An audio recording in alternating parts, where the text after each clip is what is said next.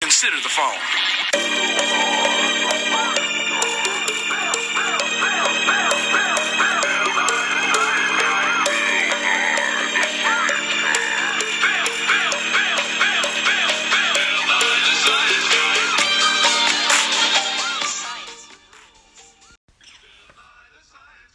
Hey Mooley. Hey Quinn.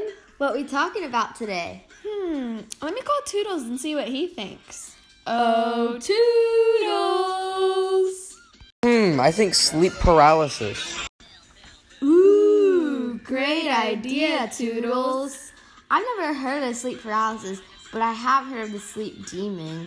Well, I think they are the same thing. Sleep paralysis seems really scary. Yeah, it's like being awake but not able to move at all. According to medical news today, it gives you a choking feeling and you can have hallucinations. I really don't want to have sleep paralysis. What can cause this? Apparently and sadly, there really is no cause for why this happens. Your body just relaxes its voluntary muscles so you don't get injured if you were to act out any sort of dream you were having. Oh, I get it now. So it's just like you're relaxing, but your brain is still awake. I bet that's scary. Yeah, it's why they call it the sleep demon. LexnerMedical.edu E said there's a period in the middle of your sleep cycle called E REM. What is E REM?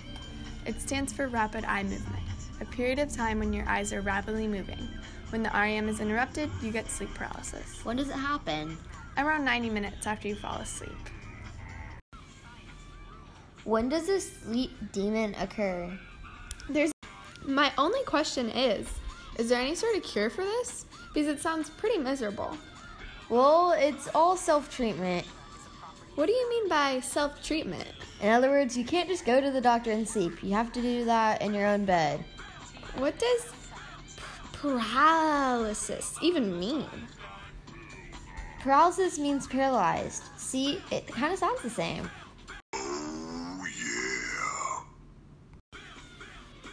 Is it true that sleeping on your back can cause it? Well, it happens more often when you sleep on your back.